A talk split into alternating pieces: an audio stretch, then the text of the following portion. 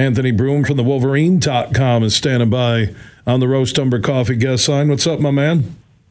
Hello again. We're almost there. All right. So from the last time we were there watching Michigan would be that uh, crushing Final Four loss to TCU. How much different? I know it's only East Carolina, but what will be the visual difference, if any, to the Michigan fan watching tomorrow on Peacock?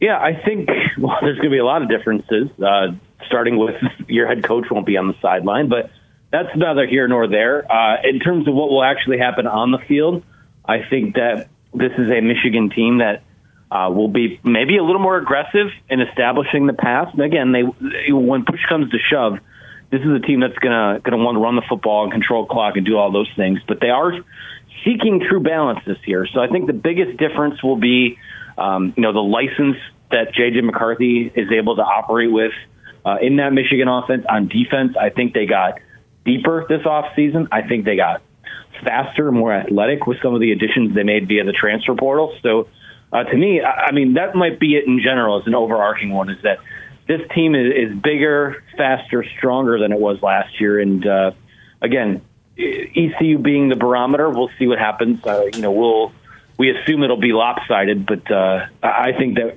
people will be pretty impressed by what they see out there.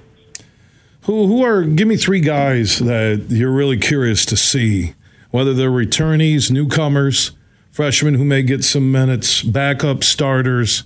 Uh, three Wolverines on your radar tomorrow, Anthony. Yeah, I'm going to stick with uh, those transfers. Uh, Josaiah Stewart, a pass rusher. I think he's you know a little squattier of a guy. He's more like six one, uh, somewhere in the 240s. He's not quite as long as some of the other pass rushers are, but um, you know he's he's athletic. He's got a motor that's always running. We've heard great things about him behind the scenes in camp.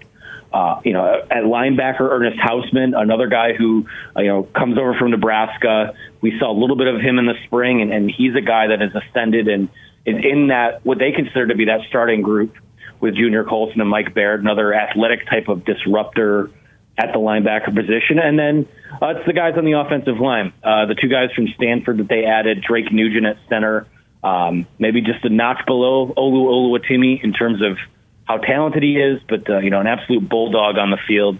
And then Myles Hinton, who is, I believe, six six or six seven, uh, 340 pounds, just a mammoth of a man.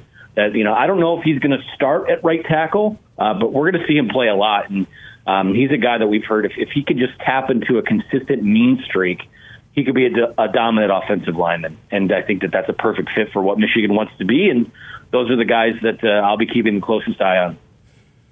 How long is JJ in the game tomorrow? Hmm, I'm gonna say I'll say uh, definitely the first half, maybe a series or two into the second half. I guess it depends on what that score winds up looking like. You know, if they're blowing the barn doors off of him right off the bat, maybe he doesn't even make it to halftime. But I'd say the longest, assuming this game goes the way Vegas expects it to go, the way we expect it to go, I'd say probably two and a half quarters. Two and a half quarters. Uh, it should be interesting. Just good to have Michigan football back, minus uh, Harbaugh and Sherrone Moore. Uh, they will be on Peacock tomorrow, so you better sign up. And that's why NBC Universal and the family of networks paid big bucks to get you to sign up. But that's the way it is in the streaming world we live in today. Uh, Anthony, uh, when this season is all said and done, uh, how many wins, how many trophies for Michigan? I think they will win the Big Ten title again. I think that I, you know I could see them getting through that under uh, the the regular season undefeated.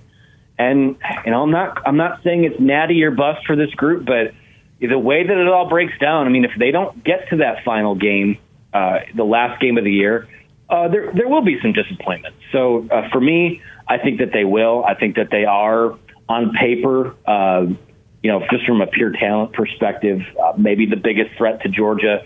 Some would argue Ohio State. Some would argue, you know, one of those uh, SEC teams. But with all they have coming back, and the fact that if Blake Corum was even just healthy last year, they may have finished this thing off and won it all. Um, getting to that last Monday night, I think, is to me the, the expectation for them. Anthony, thank you so much for your time. Appreciate it, my man. Okay. Of course. We'll talk soon.